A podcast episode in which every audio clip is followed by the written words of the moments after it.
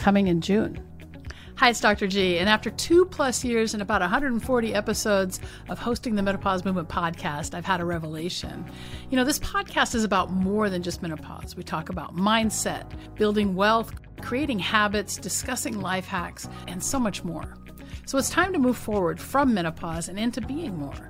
As you've probably heard me say many times, menopause is not a medical condition that requires treatment. It's the privilege of a long life, and it gives us the opportunity to launch something new.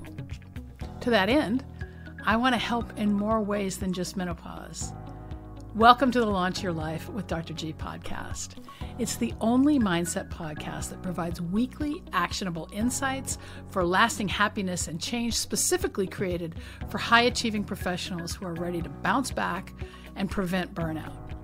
We're still going to have awesome guests. We'll still talk about the menopause things that, that women want to know about, but we're going to focus on mindset. Now, why, you might be asking? You know, because we live our entire lives in our minds, and the faster and more efficiently we can make it a happy place, the better our lives will be. Life is a series of adventures, and we can launch our next phase and create 1% improvements together. I'm honored to be on this journey with you. And I can't wait to bring you all of the awesome guests for this new podcast. Welcome back to the Menopause Movement Podcast. I'm Dr. Michelle Gordon and I'm your host. This week, we are going to talk with Miki Sturges. And Miki has a company called the Rise Up Woman. And she says she's primarily on Facebook. She's an expert in the field of resilience and survival from domestic abuse. She has an amazing story, and I'm excited to bring her to you. She also has a podcast called the Rise Up Woman Podcast that she's been publishing since May. Now, I think that learning and understanding more about how to handle and get out of and heal from an abusive relationship is so important. And while it may not be directly related to menopause, some of us may still be in relationships like that. And if you are, we're going to hook up some resources in the show notes for you. So if you're currently in that challenge, you're going to really enjoy this episode. In this episode, we talk about the cycle of shame, angel syndrome, the cycle of abuse, how we live in a patriarchy and how that affects abuse and how to break up the cycle. Now, at the end of this episode, make sure you visit the website. That's drmichellegordon.com slash podcasts. Don't forget the S. And you're going to find the show notes and the links that are mentioned with Miki Sturges. And also, if you enjoy this episode, make sure you subscribe so you're always the first to know when a new episode is released. I also appreciate your five star reviews on iTunes or wherever you get your podcasts. Thanks again for being a part of the menopause movement. Now, here we go. On to Miki.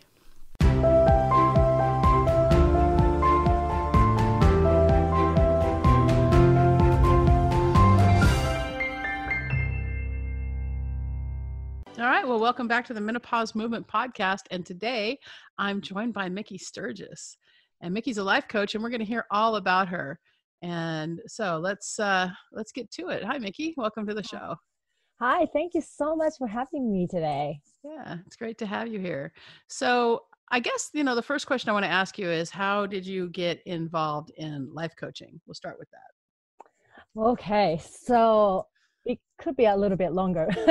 but what happened was I was doing network marketing and I really enjoyed um, coaching people as I grew my team.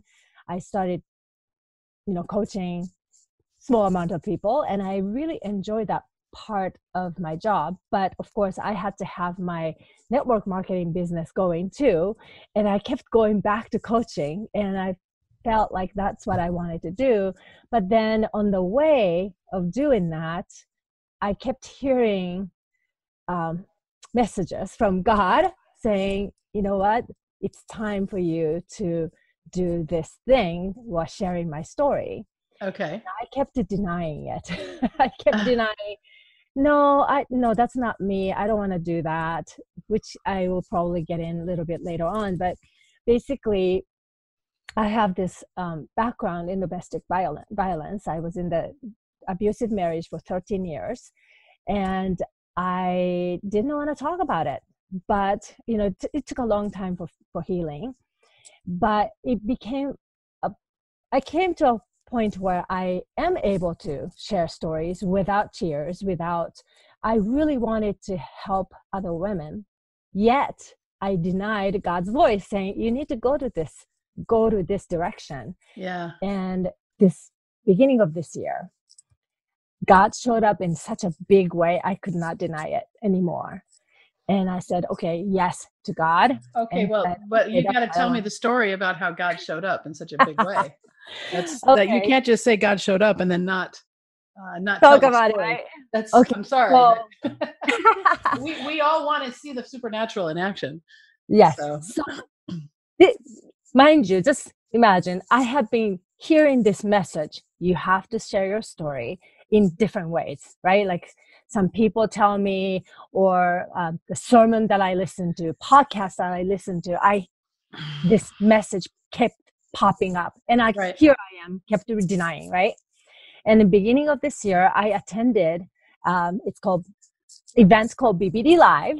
That was for online business um, event, and there was 200. I think it was like close to 300 people there. Okay, so you were at the January BBD Live. Yes, I was. Okay, yeah, I was there too. Yeah. You were okay. Yeah, that's James so- Wedmore's event. Yeah, Yes, and I love James. yeah, he's. but great. anyway, eh, so I was there, and second day he talked about hot seat, how to be on the hot seat, and you know we went through exercise, and you had to write what if you were to be on hot seat, what you would ask. There's no backstories, nothing like that. So I wrote down, thinking, "Ah, not, I'm not gonna be picked, and then he was, as he said, there's a chair. And this person, one person is going to be on this hot hot seat, and people start raising their hands, right? I want to be on there. I'm, I'm one, I was one of those. No, not me. I was like, okay, I'm, I'm, it's time to hide. Well, he said this person manifested to be on this hot seat this morning. And I was like, nah, I didn't manifest anything. And he said mm. he didn't pick those people who raised hand. He said, there's something under your seat. Look under your seat. If you have a little paper says hot seat, that's you. Well, that was me. Wow, I didn't. I missed that part. I think I was in a meeting. Maybe you might have been. Yeah, but- oh yeah. that was the I- morning of the second day. I, think so. It was a Yeah, yeah, I missed that. So I was, eh, I, I looked at it, go, oh my gosh, do you have it? Do you have this seat? And I was talking to other people, do you have this paper? Goes, no, that's you. I'm like, oh my gosh. So I went on hot seat and you know what?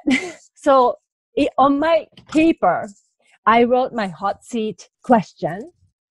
I didn't talk about online business. I didn't talk about, I could have written about funnels or whatever, you know, but Yeah. I wrote, I'm thinking about this. I keep hearing this message. I want to do this, but I'm scared. So that's what I wrote. And then that's what I shared on my hot seat.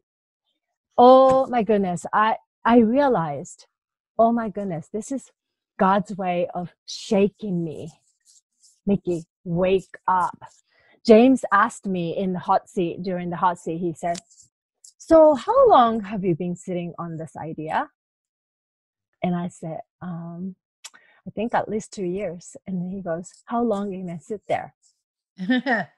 And it just, uh, it, it really impacted me. And that's sure. that's when I decided, you know what, I'm going to be all in. Yet within a month or two, I kept still hanging on to that business coaching. I really wanted to like help network marketers go, you know, you know, in the business online. And I heard the voice again. I, he said, what, what else can you let go? And I knew God was talking to me about letting go of everything else and go all in with this. So that's when I really decided, okay, this is the way I am going. I might not make money right away, but it's okay.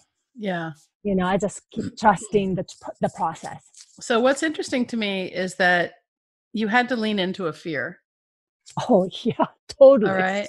And and when you leaned into your fear, you had a big breakthrough, Mhm. right?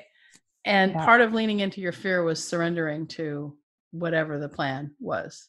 Mhm. and Yep. and you know i think i think that what happens is that you know we we we hear this phrase you know focus on the process and the outcome will take care of itself but then we don't often see the results right right so you know like if you want to lose 100 pounds right you're not going to lose 100 pounds overnight you're going to lose 100 pounds by you know exercising regularly watching what you eat and drinking a ton more water right yeah, that's true. and yeah. you have to focus on that process or else you're never you know because your behavior is what caused you to gain the 100 pounds and so your behavior is going to be what's going to cause you to lose the 100 pounds. Same Yep. sort of thing right? So here you are you're not wanting to share the story right? Oh i was Uh, scared yeah. afraid to share, share your story. So Mhm. i want to give you an opportunity now to to tell the story. So let's hear Okay. the story. Okay, so my story um, was it really began when I first moved from Japan to to America, okay and at that time I was full of energy. You know, I graduated college from Japan in Japan.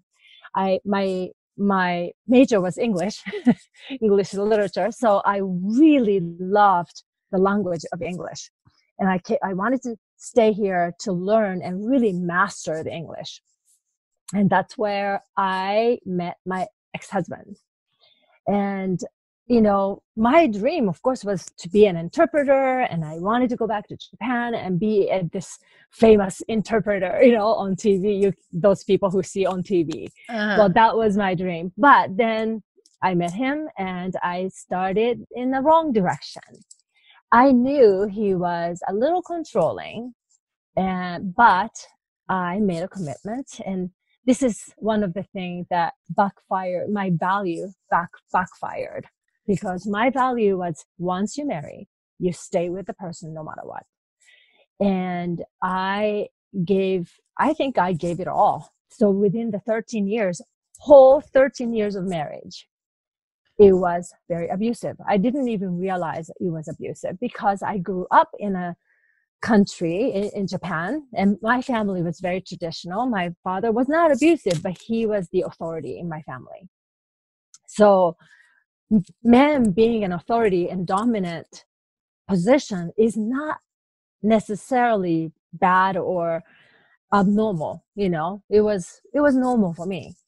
But when he started hitting me and shoving into to the wall me to the wall or pushing me or kicking me then that's when i said is this normal? But i kept i kept you know praying to god to god you can change him if that's your will. And i kept i just kept staying. One i was fearful. If i left what is he going to come after me? Is he going to kill me? I was not sure. But um so that 13 years came. At the end of 13 years what happened was i went on to i was I was this different person in a corporate world. I was you know in a management position. I was i put the facade very confident at a job. But when i went home i was this little person worth nothing. I believed worth nothing because that's what i was hearing all the time. And so what happened was when I went to took the there was a company trip that I had to take employees to Japan, came back. He just went off uh, if I had an affair with anybody, blah blah blah. And I I just could not stand the accusation. So I said, you know what? It might be time for us to separate. And at that time he was like what are you saying and he didn't do anything. So i was like oh wow this is amazing that he's not doing anything. But later on he brought a gun and pointed at me and said if you ever make me mad like this again i'll kill you. If you ever tell me if you're gonna leave you're gonna leave me i'll kill you. So i at that point said you know I cannot ever promise you to not make you mad because it's your choice. You're making a choice to be mad. I can't control that. So why don't you just shoot me now? wow And he said he he was looking at me like, and he said he he said to me, "You are crazy." I'm like, okay, who's crazy here? You know what I mean? yeah. but he he pulled up. Uh, luckily, he came to his senses, I guess, or something, and he put the gun down and looked like walked away just maybe a couple feet. So I ran to the bathroom and I shut the door, locked the door, and I started just sobbing. God, I don't know what to do with this. I, I really don't know. And I wasn't even praying to God. I, looking back at it, I was, but I was yeah. like, whoever, just help me. I don't know what to do. And I knew my son at the time, three year old, three year old, he was sleeping in the other room. And I was thinking about him. I didn't know. I I knew I didn't want him to grow up in that situation. I didn't want him to grow up thinking men could just abuse women like that yeah. and control women. And I was afraid that he's going to be like that and cycle continue, you know? Mm-hmm. I just didn't want that. And, but I didn't know what to do because he had a gun, you know, the other side of the bathroom. And um, I don't know how long I was in there, but he knocked on the door and he said, I'm sorry. You know, this is a cycle of abuse. You know, he go, he goes through a cycle. And he said, I'm, I'm sorry. I put the gun away. Just come out. You know, you're okay. I'm not going to do anything to you. So I came out. And at that point, I decided I'm not going to stir anymore. I'm not going to make waves, anything. You know, I just wanted to survive at that point. So that's what I did. I said, okay, I'm sorry I said anything. I will stay with you. And I just, I, but inside of me, of course, I was like, what am I going to do? And luckily, I think that was Sunday maybe, because I went to work the next day and I called my pastor. Yeah. And I said, Pastor, this happened. And he was in shock because even though he was my pastor, my favorite pastor, he was always, you know, I was counseling with him and all my, throughout my, my marriage, I went counseling with him, both of us. So he knew about us, but I never ever shared the abuse part of um, our marriage. I never told him that he was hitting me or anything like physically or verbally. And he apologized. He said, I'm so sorry. I didn't know this was going on. If I knew, I could have said something else. But, you know, because, because he thought it, this was normal, like argument, you know, the, the marriage, normal marriage um, argument, he was saying, you know, you need to do this and, you know, this kind of, so he was just giving us the counseling that to a, he would do to a normal marriage because I never shared. Yeah. And uh, well, he was in shock. I can't imagine why you would share if you're getting beaten at home uh, in a yeah. public forum if you're afraid. Oh, I was very afraid. Yeah. yeah. So I never, and also afraid, and also I was, I think, embarrassed. Sure. That, you know, I knew it in the back of my head, this is not normal. Yeah. But I was ashamed that I was taking it. Mm. You know, some I, I shared some of stories with my friends, and my friends didn't understand why I would stay. Mm-hmm. They, were, they were like, "If you if it's so bad, why don't you just leave?" So they probably didn't believe it was that bad. Maybe you know. Yeah, I, I think I think that that this is this is a common story that we hear over and over and over in the cycle of abuse. Mm-hmm. um, yeah. that you know especially in in marriages and it's a lot more common than anyone wants to admit. You know i mean you're not in menopause yet right? Oh it's done. Oh you're done with menopause? It's done. Oh you're young. Oh, thank you. Thank okay. you okay but, great yeah, it, yeah, i went through it like i think four years ago okay four years ago yeah all right and you're not still suffering from the symptoms at all not really. So that's that's I'm, interesting. I'm lucky. Because I've yeah, I've interviewed several women who like still have symptoms 20 years later. So Oh really? Oh, oh yeah. Oh, wow. Yeah, it, it's, yeah. it's common. It can happen. So all right, so good. I thought I actually thought you were younger. How old is your son now?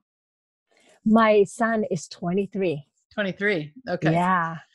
All right. So, um, and I'm glad that he didn't really take on. But the other side of that is that he became enabler. He, he became not enabler. Uh, he became one of those who don't want to rock the boat.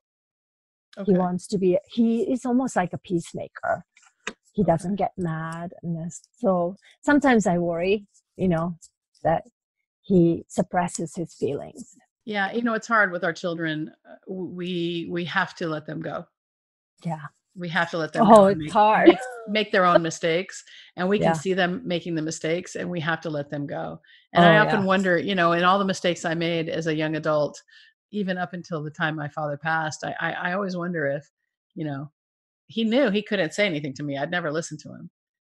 you know, and so yeah. it's it's interesting because now he's gone and I miss him. But mm-hmm. um, you know, it, it, it, we have to we have to let our children make their own mistakes and yeah. and at some point you know it's just really important to let them go and let oh, them man it's are. hard. It, it, really is it really is. You i mean this this is part of you know i mean the changes of menopause too right? I mean our kids grow up and then they're they're out of the house and we're not really sure what to do and then you know on the converse of that if we've been in an abusive marriage and our kids are gone the abuse can escalate once the kids leave because there's no oh, buffer possible. there. Mm-hmm. yeah. So um yeah. so I wanted to uh talk a bit about and, and and I want you to finish your story, but I wanted to ask you a little bit about how the fear of leaving affects women uh, in an abusive marriage and why it's not easy to leave. Oh, yeah. Well, like I was saying, even when you have a this powerful side to you um, because of the abuse, because of the verbal put down and things that kept repeated, it it becomes a belief.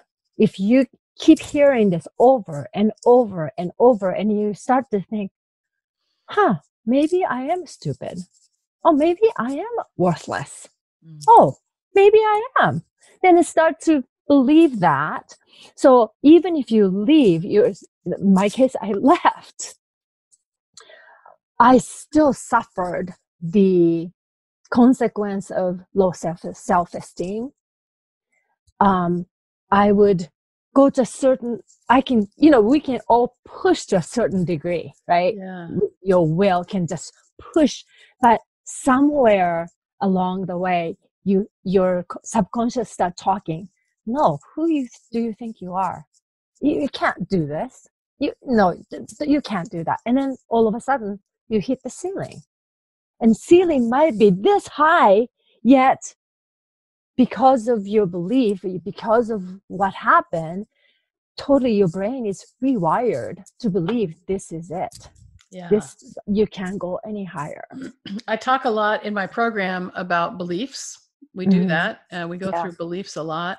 And we talk about how a belief is a thought that you think over and over, right? Mm, yep. Yeah. And a, a, thought is just a sentence in your head, and a belief is a sentence you say over and over. Over and over. And yeah. one of the things that that is so transformative in my program is I I show them how it's possible to change mm-hmm. the beliefs, and when that happens, oh, yeah. there's light bulbs. There's light bulbs yes. everywhere because so, it's like, so oh, this belief isn't serving me, mm-hmm. then oh, you mean I can just change it? And, and it's, it's it's really it. I mean, it's it's so transformative and so yeah, freeing. and liberating. Yeah. Yes. Yeah. I didn't realize that. That's why it took a long time, even though I was a personal development junkie. you yeah. know, because I was in sales and I would listen to Brian Tracy and all these things in cassettes. You know, sure. You know, do you remember cassette, right? Yes, so I would put the cassette in the in the car and I would listen all the time to Anthony Robbins. And so it was like one of these, but it was the will power. It that doesn't really work until to a point. And I didn't realize until I really start to learn about abuse, cycle abuse, and all these things, I didn't realize my brain was completely rewired during that 13 years of marriage. From yeah. the beginning, you know, what you wear is horrible you need to be like an american you need you need to ditch all your japanese clothes and rebuy all these things and i yeah he used to tell me he would t- take me to the mall and say this is something that my sister would wear so why don't you buy that? And i had to like think about how his sister would dress and then i have i had to buy those things even though i didn't think it was for me. Um you know things like that. And then over and over if you're told you know just just just because you're making money that doesn't mean that you're worth anything. You're nothing without me. And i kept believing it so you're right i you know nobody would take me nobody nobody would love me yeah yeah you know so all of a sudden at the end of 13 years i was like okay who am i okay so you, you had a crisis of identity oh totally yeah. i did so I, I, wanted to what you so you were in sales in your corporate job is that what you did? Well, I did a lot of things, but at the the last job was I was in HR. I was an HR director. But yeah, it's not a fun that, job. oh, I loved it. Did you really? yes, I did. I actually I, love those things and legal things, and I was. Oh yeah, no HR man, that's my nemesis. um, so yeah. I wanted to talk a bit about um, before you get to how you actually left. I wanted mm-hmm. to talk about um, if we could just go through the the phases of the cycle of shame. Mm, mm-hmm. So, do you have like phases that that that oh yes delineate? So, so, that's I think that would be really helpful for the listeners because if there's anyone mm-hmm. who's listening who is in a relationship like this and wants to leave, we're going to make sure that we hook up some resources in the show notes. Mm-hmm. So one of the things I'd like from you um, is, you know, resources for domestic abuse and sure. numbers that people can call and that sort of thing. And we'll put those in the show notes so that anyone who's who's in this in a relationship that um, you know really would be safer if they left, um, but is afraid, you know, mm-hmm. we're going to talk about all of these things because it's a lot more common than than a lot of us would would admit and you know while while we don't we don't want anyone to put their lives in danger we also want you to be safe and mm-hmm. uh, we want you also to if you're in something abusive to have the courage to leave uh, because yeah. you're worth it oh totally totally yeah. and you know nobody really nobody deserves to be beaten or hit or or belittled yeah. even just verbally. Yeah. And um, I didn't realize, I thought the abuse was just physical, but it's more than that. You know, emotional abuse and verbal, those things affects a lot more. It cuts you through to your core. Yeah. You know, who you are.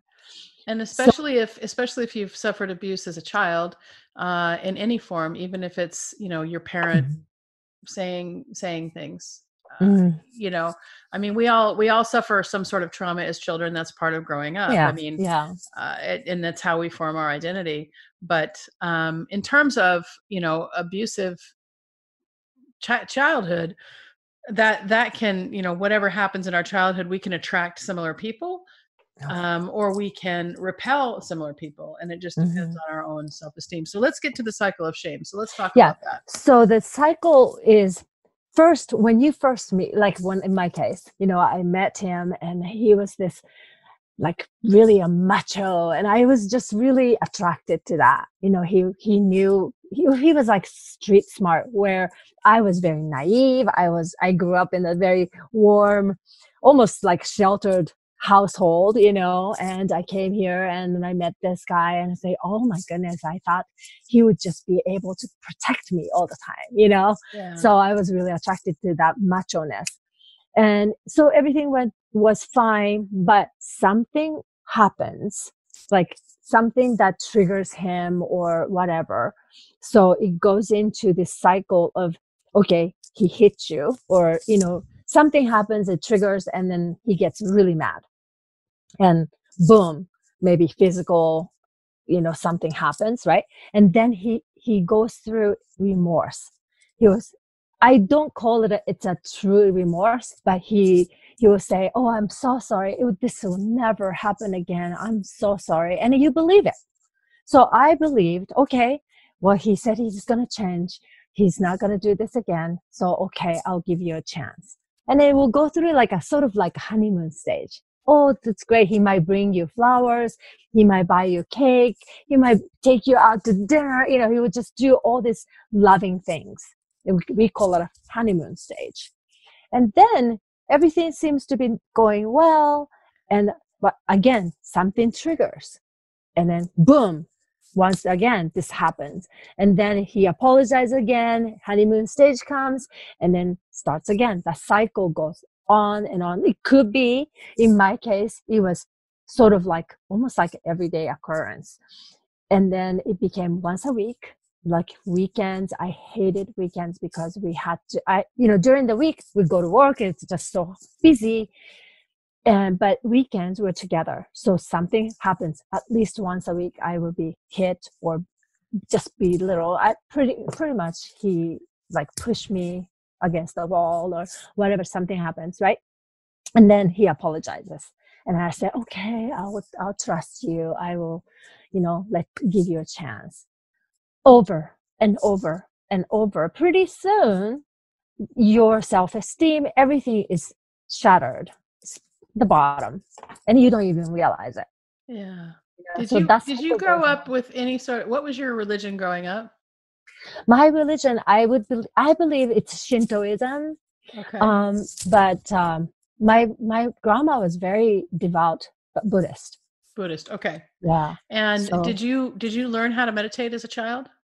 No we i never learned that Okay. We don't do, we didn't do any of that. Um, even though like my grandma would chant like every morning, mm-hmm. you know, that so chanting. she had her chanting meditation. Yeah. Mm-hmm. So you never learned how to separate yourself from other people to go inside and no, no, okay. I never right. learned that. And have you, you have you learned that since? Well, it's mm-hmm. not that sense of you know like a buddhism or anything like that but uh, yes i do i Mm, I wouldn't say inner self. I will always have a connection with God, my faith in God. I'm a Christian, and yeah. I I do do a lot of um, talk with God. You know, yeah, prayers. Yeah, okay. Yeah, okay. so I do that a lot, and I journal. Yeah, That's sure. Mm-hmm. Yeah, you know, when I was when I was really into Christianity, I, am not so Christian anymore, but I, mean, I believe in Christ. But uh, there was there were times when I would do a lot of journaling and mm-hmm. and um, and the journaling I, I was able to see uh, God would come through. Oh uh, yeah, you know God would come through. But I've mm-hmm. I've more recently been doing a lot more studying on the mind and um, and self realization, which is uh, through meditation. That's mm-hmm. that's the way you can find God and and and oh, really. Totally and in reality i mean it's it's it's it's like how joe dispenza talks about it is it's crossing the river and once mm-hmm. you cross the river you enter into the subconscious or yogananda calls it you know the way you can get to the astral plane through um through the third eye hmm. whatever it is the the bottom line is i think we all end up in the same place we end hmm. up in the subconscious right and oh, and in order for us to rewire all of those old beliefs, we have to get to the subconscious. Oh, totally. I'm learning that too. Yeah. And um, it's amazing how your subconscious really drives you in a different ways. And like I was sharing before, um, growing up, my father was the authority figure. Yeah. Um, and he, you know, I, I, I don't even remember he wasn't abusive in my eyes, um, but he abused alcohol. And my fa- my mom hated that. He would, I could just tell that she was just not taking it well. And um, I remember, she, you know, he would just drink and drink, and then he would throw up, and she had to clean up, and you know, and she was just really complaining you know if you didn't drink this much you know you wouldn't i didn't have to clean this up mess up and and i hated seeing that. Yeah. That's that's probably one of the reasons why i developed aversion. I cannot drink and uh, of course it's my cho- you know choice to not drink anymore. I, I i did drink before when i was in college but when I was in college, I was having hives after I drank. I drank. Oh, probably because of your experience with your father. Your subconscious Yeah. was coming back and saying, "This is poison. Don't do this." Yes, probably. I would Yeah. just like laugh and go, "Oh my gosh, it's cold! I'm getting all these hives," you know. And then uh, Wow. I thought it was something that I ate, but it happened every time I drank. So I decided, okay, this must be alcohol that's, you know, doing this to me. Yeah. And but it's the mind is so powerful, right? So if once you believe alcohol is causing me hives, I just lost, totally lost my interest in anything like that. And So I don't drink at all. Yeah. Yeah. Yeah. I understand. I totally understand that. Yeah. So, so uh, tell me. Let's hear the story of how you were able to leave your husband.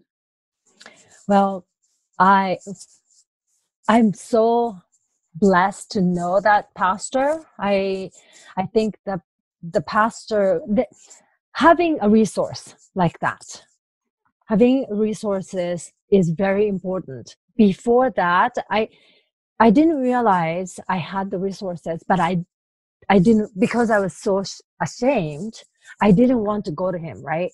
Mm-hmm. but I came to a point where it's either I'm going to be killed and my boy is going to live without the mother, or I do something about it and live a better life. Yeah. And I had to make that choice. And I just did not want my son to live like that. And I, I had to like, I was thinking, I have to break this cycle. I cannot continue because I knew he, my ex-husband, was abused also. And so that cycle was going on with that family Yeah. right? And I didn't want my son to continue with that. And also, of course, I, you know, I think that was my first thing that came to my mind. I did not want my son. As you know, I do have a podcast also, and um, as I interview some women who have gone through this, many of them say, "I thought about my son. I thought about Yeah. my daughter." What's the name of your podcast? the Rise Up Woman podcast? The Rise Up Woman. Okay. Yeah. And um, so I I was thinking, you know what? This little human being has big power on moms. You know, even though when I was alone, I didn't have courage to leave, but this little human that I was caring for, and she he needed me. He needed mom. He, you know, Yeah. so I said, I, I just have to do it for him. So that was a big courage, something beside myself, you know, beyond myself. Yeah. He needed me. And that was the biggest reason, I think, more so than me, because I was ready to be shot. I was like, go ahead and shoot me. I Right. can't live like this, right? But then when it, I came to sense it, I was like, you know what? He needs me. I need to be well. And that was a big, big moment. Well, you also had somebody who believed you. And I think one of the things that happens is that, especially in America, because we live in a patriarchy, you know, we, and, and it isn't just America, right? It's like the Mm. whole world is pretty much a patriarchy. Yeah. Um, I mean, think about the number of female leaders in the world, right? Yeah. We've had, we had uh, Golda Meir, we had um, Margaret Thatcher, yeah, Thatcher. hmm we had Indira Gandhi, Yeah. right and we had the woman in pakistan and i can't remember her name and uh and and there was a big controversy about her being Oh, yeah, discharged. totally. um and then there's a woman in myanmar uh but it's um that's myanmar is very controversial right now with what they're doing on the borders with the rohingya. But but if you, th- you that's that's one hand the female Well, leaders. I mean we yeah. ethiopia just got a female president um and and i'll, I'll admittedly for anyone who's listening who's a big uh, geography and history buff i i actually these are things i just know out of my own knowledge and i may have missed very a lot of them so um don't don't hold me to it. But what i'm talking about is that um you know we live we live in a patriarchy and in order for us to be believed. Okay, so I was sexually abused as a child. And um when I mm. finally like I had a whole time that I didn't remember and then and at age 15 I just like I had an aha. Something woke up inside me and I realized it. And when I told people no one believed me. Mm. Right? And so the fact that you had the support of somebody in the the the the, the clergy, especially like a Christian pastor is it's actually I'm actually surprised to tell you the truth because mm. it's very common uh, that that the Christians, especially, will tell women to subject themselves to their husband no matter what. Yeah. And um, and if you're in a position like that, uh, that's wrong. It's hopeless. It's, it's yeah, if something like yeah. that. Yeah. And I was lucky. Mm-hmm. Yeah, and so you know, just just because um, you know, that's because some, that's something that Paul said. Paul was a man. Remember, the Bible was written by men it mm-hmm. wasn't yes. written by God, it was written by men. Men mm-hmm. put words on paper and said it was sacred. So, you know, we it's only sacred because we think it is. It's nothing it's a, it's another belief. Right? And so the words of Paul are not he was just a guy and he was a guy who hated women. I mean, when you look at what he wrote and how women have to keep their heads covered and women have to be silent in the church and women have to do this and women have to do that, um, there's this really great book that I talk about a lot. It's called The Alphabet mm-hmm. versus the Goddess. Mm. And it is probably the best religious history book I've ever read. And it's all about how, before written language, all the gods were female because life mm. comes from women. Mm. And then, as written language became more and more prevalent, and we started using the other side of the brain, the female gods got murdered by the male gods. It's it's a fascinating read. I recommend that everyone read it. Mm. Great, great book on the patriarchy, written by a man, actually a surgeon. But the so so the point I was trying to make is that you had support, mm-hmm. and you had support yes. from somebody in the church, which is very surprising, mm-hmm. especially mm-hmm. uh, you know yeah. a male pastor. Well, I, you know, I trusted him too, and because I was at that church for a long, long time, and um, he, yeah, he was very supportive, and he, of course, believed what happened, and um, he gave me a lot of resources. His brother just so happened to be assistant DA oh, wow. at the police department. So he um, he gave me a lot of resources, and I contacted each one of the, you know. Well, he gave me a resource to contact. I think one of the police department, and then he they gave me a domestic violence shelter number. So that was just really good, and I just I just believe that it was a plan. It was there. And at that point, I just, you know, this is what I didn't share is that after I decided not rock the boat, I planned. This was like a plan because mm-hmm. I knew he, um, my ex husband, was going on a business trip. I knew that was coming like in two weeks or something like that. I don't remember that, not that, that time, but I knew that was coming. He was going to Taiwan with, with a business trip and he so i said you know what i have this plan you know i was like in my head i was like i had all this plan. Until then i just have to stay calm. I don't rock the boat. I don't want to do anything to make him mad right? Yeah. so i was like walking on the eggshell. But i knew so that the, when i contacted the domestic violence shelter they said well i later found out that's how they do like protocol. What they do is they say, well, we don't have a room for you at this moment. And they, it's sort of like it's the way to filter those people who just want to come in to stay, you know, overnight or whatever. Like some some people do that, take take advantage of that. Mm-hmm. And so I I contact. So I said, this is my plan. You know, I said my husband is going on business trip, blah blah blah blah. And he goes, she goes, okay, then call me back and see if we have a room by the time when you're ready to go. So I said, okay. So I contacted, I think it was like two days before or, uh, or something like that before she, he left. I said, I'm ready. I, he's actually leaving that day. He said, okay, call me that morning. So I did.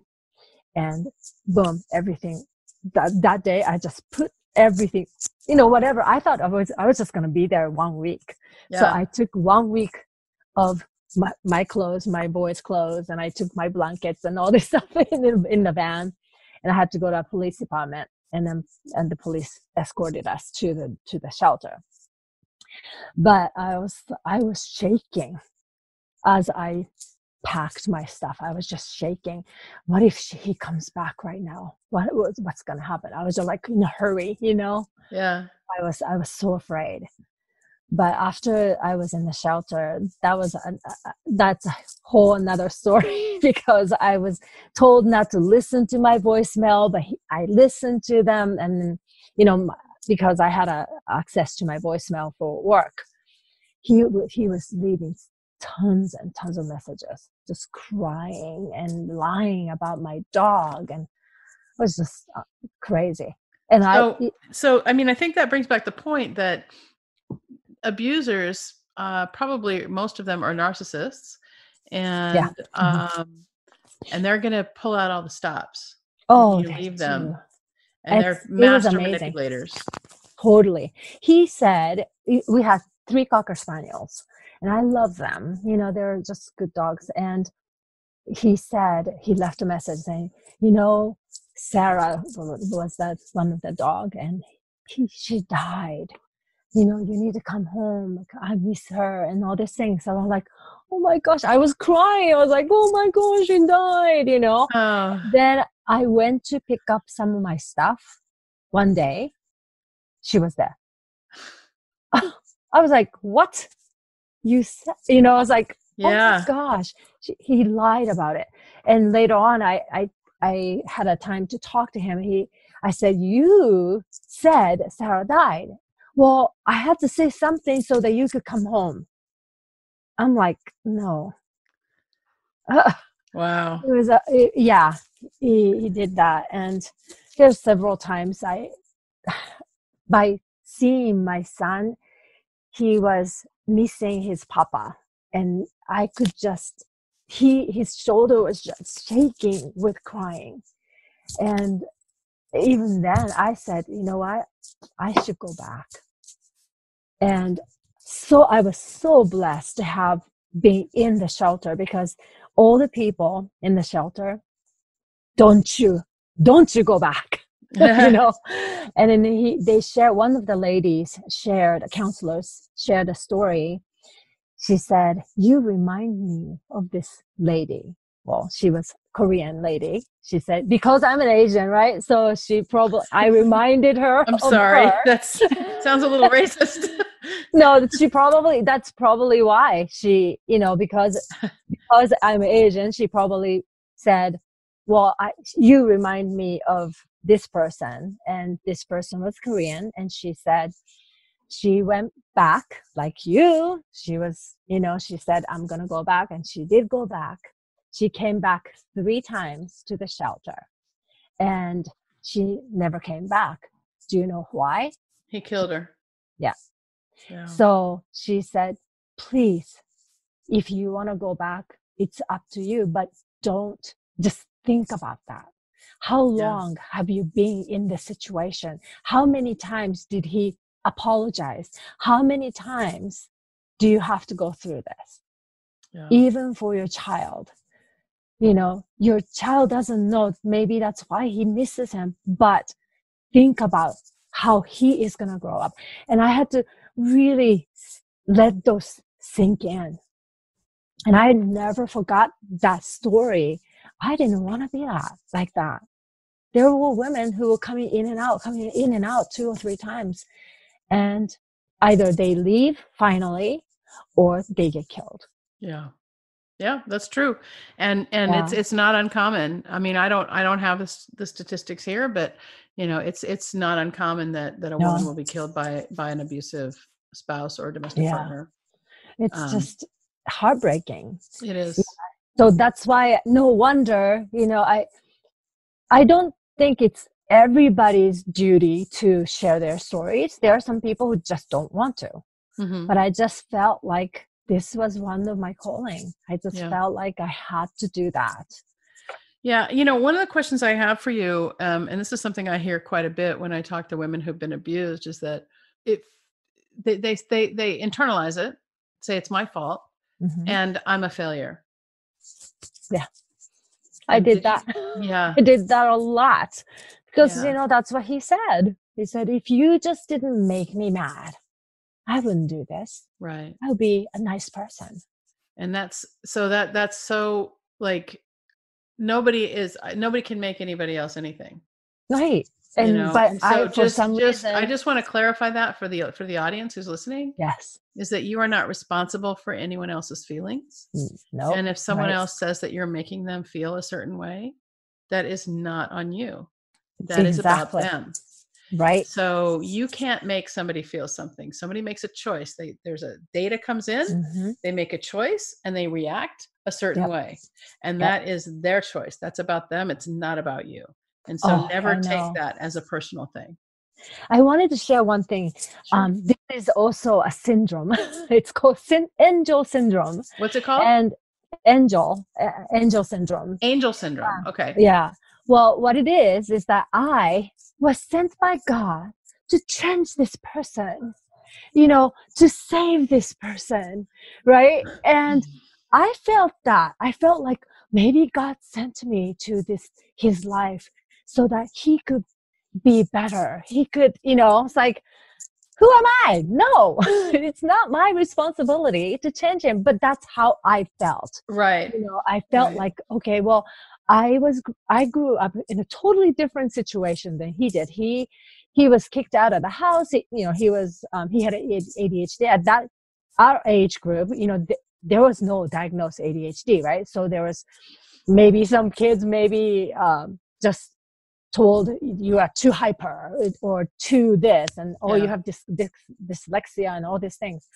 And he was um, one of those wild boys, I guess, and he was kicked out of the house. And he grew up in Hispanic um, culture where male was, do- was dominant, but like everywhere else yes, and um, so he shared with me that he had a rough childhood, and I felt really bad for him because I didn't grow up. I was in a warm environment, two loving parents. I went to a private school, and you know, I was eh, I did what I wanted to do yeah to study English, and you know, I, I had a normal childhood. So um, I felt really bad for him. I was like, "Wow, you had a tough time," you know. So I, I was giving. I'm trying to give him understanding, understanding of okay where he's coming from, and maybe I'm here to support, encourage, and uplift him. You know, by me being beaten and take you know being blamed for for his actions and i took it yeah i took and it abusers abusers are often raised in an abusive home where that's how Mhm. they they see women treated yeah and that's the way that women are supposed to be treated and so they don't Yeah. know anything different and they don't Yeah. challenge that belief and so again they don't if a belief you know if if if if if a thought is a sentence in your mind a belief is a sentence you say over and over again and Mhm. that is women have to subjugate themselves to men and it's okay for men to hit women and that's a belief that some boys Yeah. grow up with and, Yeah. and that's you know unfortunate but that's the truth yeah it, So- so that's the reason why i didn't want my child my boy to grow up in that yeah so what's life for you like now? You're on the other side of it. You've been out of this I'm- marriage for several years now. You you made it out of the shelter and you know Mhm. you've started this new business where you're helping women kind of rise up right? Yes so let's yes let's get to the happiness yes the good No, part. Well you know it took a while but i i i met my current husband and you know after a while and i i have two boys with him and you know marriage is a journey. Mm-hmm. There is, is you know not all all rosy right? We still go through some tough times. We we we have difficult times too. But the difference is that we can say whatever we want in a of course nice manner Sure. right? And arguments happen even between friends you know uh, it always happens. Yeah. But the difference is there's no physical fight there's no um, unsafeness you know that i don't have to worry about well is he gonna belittle me? Is he gonna hit me? You know i don't have to worry about that. Yeah, I, I- think in marriage, um, it, it- how how to uh, approach a, a relationship as an adult especially like a Yeah. a marriage contract uh, you know or a love relationship is that you have to expect that that Mhm. person because we're not perfect that person You're is not gonna do- perfect. Yeah. they're going to do things that hurt you hmm and you're going to do things that hurt them Yes. and the the healthy adult will work through those things we'll Yes. talk about it this is how it made me feel this is what i think why did I, why did this happen and Mhm. then you come to some sort of an agreement yes, that is that's it healthy. Yeah, that's healthy. And Yeah. I didn't, i didn't know that. You know, Yeah. I was like, this is the healthy relationship. You know, sometimes I was like, is this a real healthy?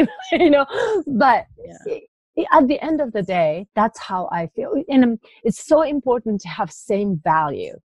And the value system that we have, you know, I just wanted to make sure that we did we did that before um, we got married. Yeah. And that was so important. And i didn't even think about value in in the past. You know it's like whoa well i how think i think we're the value so system is. I think i think it's very common for us to kind of fall in lust with someone and think that that's love. Mhm. you know there's a lot of sexual chemistry and we Mm, yeah. then we try to work around that. Instead of coming Yeah. from a place of friendship common values and then you know something that blossoms into something sexual. And it's um and and i think most marriages are really based on you know something that started out as a you know they fell in lust and so then there was a Yeah. baby or there was you know whatever and they tried to make it work. And um and and the other thing that happens is sometimes you just outgrow the other person and it's just time to move on. Mhm. and I, you know I, I mean look i i i'm not sure i mean i i marriage is a contract. Mhm. i mean you know in the in the in the strictest sense of the word it's a contract between two people that that if you Yeah. decide to divorce you have to break it up. You know you break the contract. And um that's uh, you know you either work it out or you don't. I read this book a few years ago um that was recommended by hal elrod of all people. Mm. And Yeah, I it's love called how to be an adult in relationships. And Oh, um that's a book i was doing miracle morning and i read that book 20 minutes a day. It was a really tough book it was hard to get through.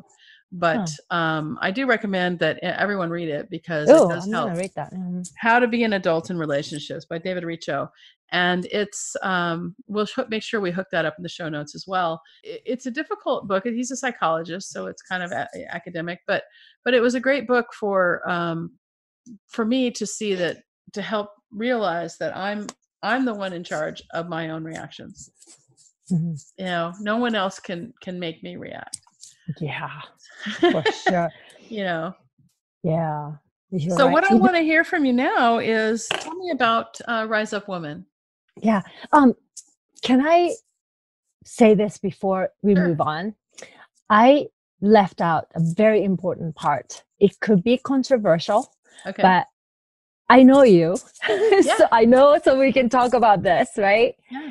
The controversial things. So what happened was it just remind me you just said when you go into a relationship there may be you know it usually starts out, out something sexual and you know maybe be- because of the baby or whatever so that's what happened with me so what happened was i got just i was like wow you know attracted to him right? Yeah. and i got pregnant. And i was so afraid i was young i was 21 and in my country it was it, it's sort of like well if you are not married and you have a child that's not very good right right? And um so i even though he was actually happy he wa- he wanted to have a baby and i was happy but i was afraid at the same time and i made a choice to abort Mhm. and so I had an abortion without telling him.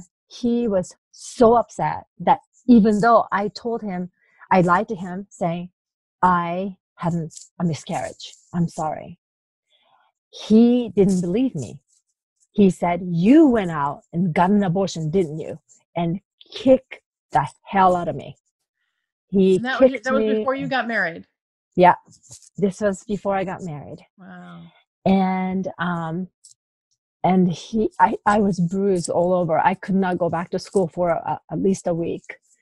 I was bleeding, right, because of the abortion, and but he did that to me, and I blamed myself. Yeah. I said I did this horrible, horrible thing. I still, it's, I still hurt to think about it, you know, but I did make that choice. Yeah. And I, I, know to it's a say that, controversial that thing. you know, to, to there, there's a there's a parable that I like to tell my audience. It's the Mhm. parable of the second arrow. Okay, so Mm, the Buddha is sitting. The Buddha is sitting, and one of his devotees comes up to him and says, "Lord, why do I hurt right here?" Um, and he says, "Well, there's an arrow there." He's like, "Oh, okay." And he said, "But you've got an arrow there. If I were Mhm. to shoot you with another arrow in that same place, would it hurt?" And he says, "Well, yeah, it hurt more. Why do you shoot yourself with second and third arrows?" mm, So a thing is a thing. Okay. You made a choice in the moment as a Mhm. child, as a young young adult. You weren't ready to have a child. Yeah. That's fine. It's a thing. But if you continue to go back and be sad about it, you're just continuing to shoot more arrows at yourself. Yeah, you're right. Right? So That's it's why, that's the reason why I decided to share. well, thank you for sharing that. I didn't, I couldn't, couldn't share that story because I was so ashamed Yeah. And I was so hurt. And I couldn't share. I tell you, this was what? How many years ago is that? That's like 30 some years ago now, Sure. right? Yet I could not share until I started this podcast, right? In May. Uh-huh. I shared that like two, second or third episode. And I realized how much I, when you talk about arrows, man, I don't know how many arrows I had in my Right, heart because of that. Right. And and the thing the thing we have to do is that there's there's something else I teach in my in my course and it's good thing bad thing who knows it's a thing. hmm It doesn't it, who knows? Yeah. It's just a thing. And so that's part of detaching from outcome, right? And at the end of the day, we can't go back and change the the, the past. We can't, right? And so I came to a realization in the last year that everything, everything I've done, all the bad choices, the good choices, the regrets, mm-hmm. the disappointments, everything has led me to this, to where I am now, Yeah. where I can become who I'm supposed to become Yes. put the message out that I'm supposed to put out.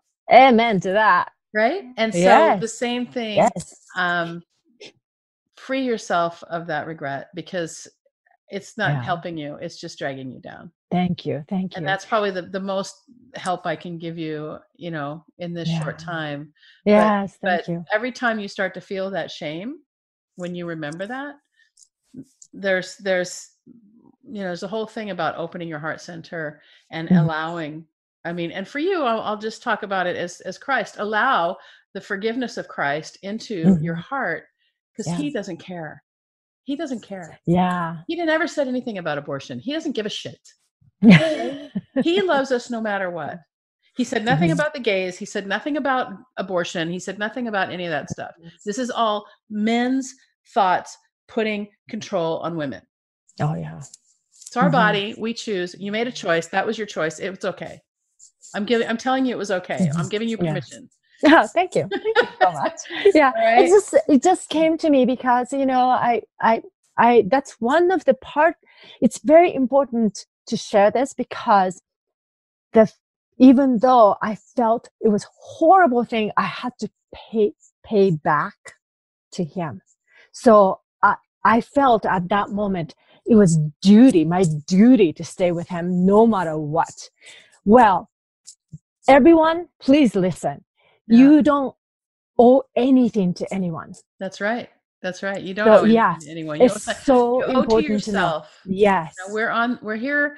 You know, I think. I think we're put here to discover our, a spiritual path. That's what I truly believe. Mhm. That we come from spirit, we return to spirit, and Yeah. we're in a sack of skin so that we can learn to be spirit.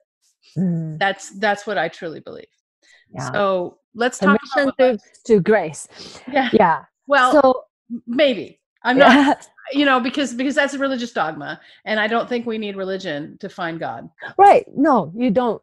But what I'm saying is, you have to give yourself a permission to be graceful, you know, Yeah. and grateful for what you have.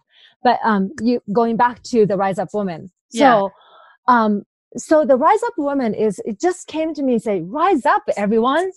You know, no matter what happens in the past, you still have a choice to rise up from the occasion. You know, all the all the bad stuff that you've done or you, it's happening, you can still rise up to be the person that you're meant to be Absolutely. or better version of yourself you know so that's the reason why and uh, i came up with that and, and of course because of my you know background um, what happened to me i was thinking well these people who have gone through abuse or trauma like that really lose themselves.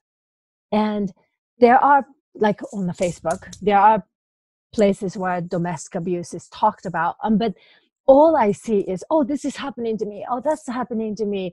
Uh, help me. Uh, you know no I, I didn't want to, to go that route. I wanted to go to the, the route where hey you know what? That happened. Yeah you, we can talk about it but don't stay there. Exactly. Well, you know, it becomes your superpower, right? yeah. You know, I mean, we can either be a victim or we can Or rise up. victor. Yeah rise up yes. Yeah. so that's where i want that's why i don't really talk about so what happened to you? You know i don't do that in my group. I would just say yeah if you want to share go ahead and share. This is a safe place to share and we'll pray for you. But don't stay there don't you know that's there that's so interesting because in my in my facebook group as well when p- women come on and just start complaining i tell them to Mhm. stop i said that this is Mhm. not about a complaining you know menopause Mhm. suffering is optional in menopause and i think suffering is optional all throughout life actually Yeah. and you know while we may have bouts where we're we're down and things Mhm. are hard we can choose to suffer or we can still have a great day yes you know It's a and it's all dependent on our vibration and we can Mhm. choose to raise our vibration just by choosing joy. Yes. choosing gratitude yes you yes. know and that's that's where we are. Yeah so that's any that's the uh, reason there. Hmm any last thoughts for the uh for the ladies and and lady and gentlemen listening? Any last uh, parting thoughts? Well, you know, the, the parting thought, we talked uh, talked a lot about uh, women, yeah. and I totally believe that we have, we have right to be who you are, yeah. right? And also, what I would like to not leave out is men who might have been an abuser. You know, the, uh, a lot of people who might want to get out of that, but they don't know. They're they don't know how what to do. They don't. Their their anger or resentment, all these things just comes out and just start beating women or animal or whatever. There is a hope. There are there are some resources. I just shared in my um, I think in my group. There's a group of men who try to stop that yeah. cycle and until you know women can rise up and do all these things but as long as those men who abuse exist it won't stop i think it's the same thing though. Behavior comes from beliefs and yes. beliefs are subconscious programming and the main thing to do is to understand get to the point where we can uh, the subconscious is not is not negative is not and and and the other thing is listening to that voice in your head. That voice in your head can either be it takes both sides And yes. Just i was just talking uh, yesterday with uh, the uh, stephanie davis who's the enneagram expert and um, we're talking about how the in michael singer's book the the untethered soul he talks about the voice in your head that's really your roommate and Yeah. you know the roommate in your head takes both sides. It's like oh you you really fucked up. Oh you're really amazing. And Mhm. back and forth back and forth back and forth. And so you know at the end of the day that voice is not who we are and once we realize that we are not the voice yeah that we are the observer of the voice, then we can really understand our identity a lot more. yeah and start to start to make some changes. So mm-hmm. and well, but you want to be there. You want to be you know there are people who said yeah that's who i am and i don't want to change you know and there are people like that and then i'm sorry you can't really you can't do anything about that right you know? right. But it's still our we i i feel like it's our duty to really share that yeah there's a hope there there's a a place where you want to be you know peace and there only joy exists. That's yeah. where we want to be. Then you need to start i mean we ourselves we can only change ourselves. So you know we can elevate our consciousness that as as um, hal says you know? Yeah. That's uh, that's what um, i think we should do. Exactly I, I feel like that's our duty to do that. So where can people find you? So i actually hang out on Facebook a lot. Okay. so Facebook, the Rise Up Woman, and I do have a group, uh, Rise Up Rise Up Woman, and it's called. I actually call it a Rise Up Woman movement. So it is a movement like menopause movement. Yeah, I want to have this movement to women collectively come together and rise up together. So that's our. That's great. Mm, well, yeah. Miki, thanks so much for for sharing your story with us today.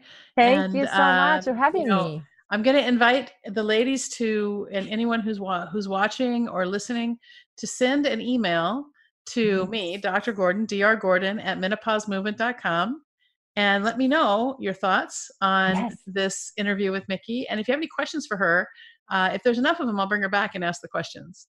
So, right. Miki, thanks so much. Thank and, you uh, so much. Did you know that menopause is not a medical condition? Most doctors don't know this either. I like to say that menopause is the privilege of a long life. And to really take hold of our lives in menopause, we have to unlearn what society and the medical establishment has told us about menopause. Thanks so much for being a part of the menopause movement.